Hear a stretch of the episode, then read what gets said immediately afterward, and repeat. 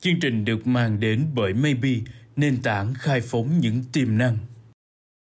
Xin chào các bạn. Đây là 5 phút chuyện thị trường và tôi là nhà báo Kim Hạnh.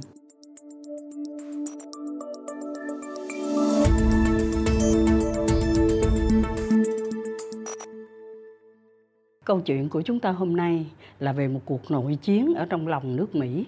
Các bạn chắc là đang chuẩn bị suy nghĩ tới cái cuộc chiến giữa ông cựu tổng thống Trump với lại ông Biden hay là chiến tranh hạt nhân. Dạ thưa không, tôi muốn nói tới một cuộc đại chiến thịt gà.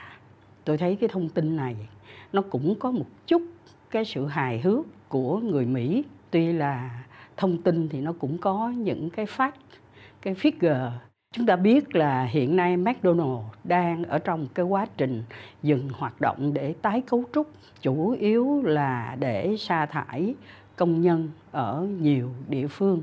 Trong khi đó thì KFC và một số những cái chuỗi fast food ở Hoa Kỳ lại xa vào một cái cuộc chiến khác đó là cuộc chiến giữa những cái con gà to lớn và những con gà nhỏ bé các cái cửa hàng fast food ở Mỹ, họ có hai cái sản phẩm chính. Một là hamburger, thứ hai là họ có những cái ờ, cánh gà chiên, đùi gà chiên, tức là sản phẩm chiên. Hiện nay, người dân Hoa Kỳ chuộng những cái sản phẩm sử dụng thịt gà từ những con gà nó nhỏ, trọng lượng nó ít. Ở Việt Nam chúng ta cũng vậy thôi.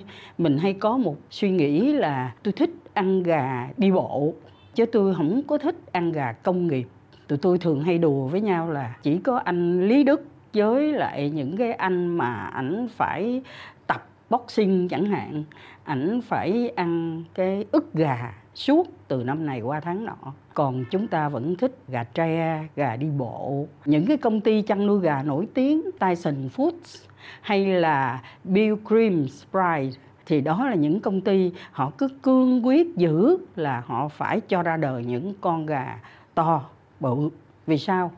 Vì cũng một cái động thái nuôi đó thôi mà cái trọng lượng nó lớn và cái doanh số nó cao.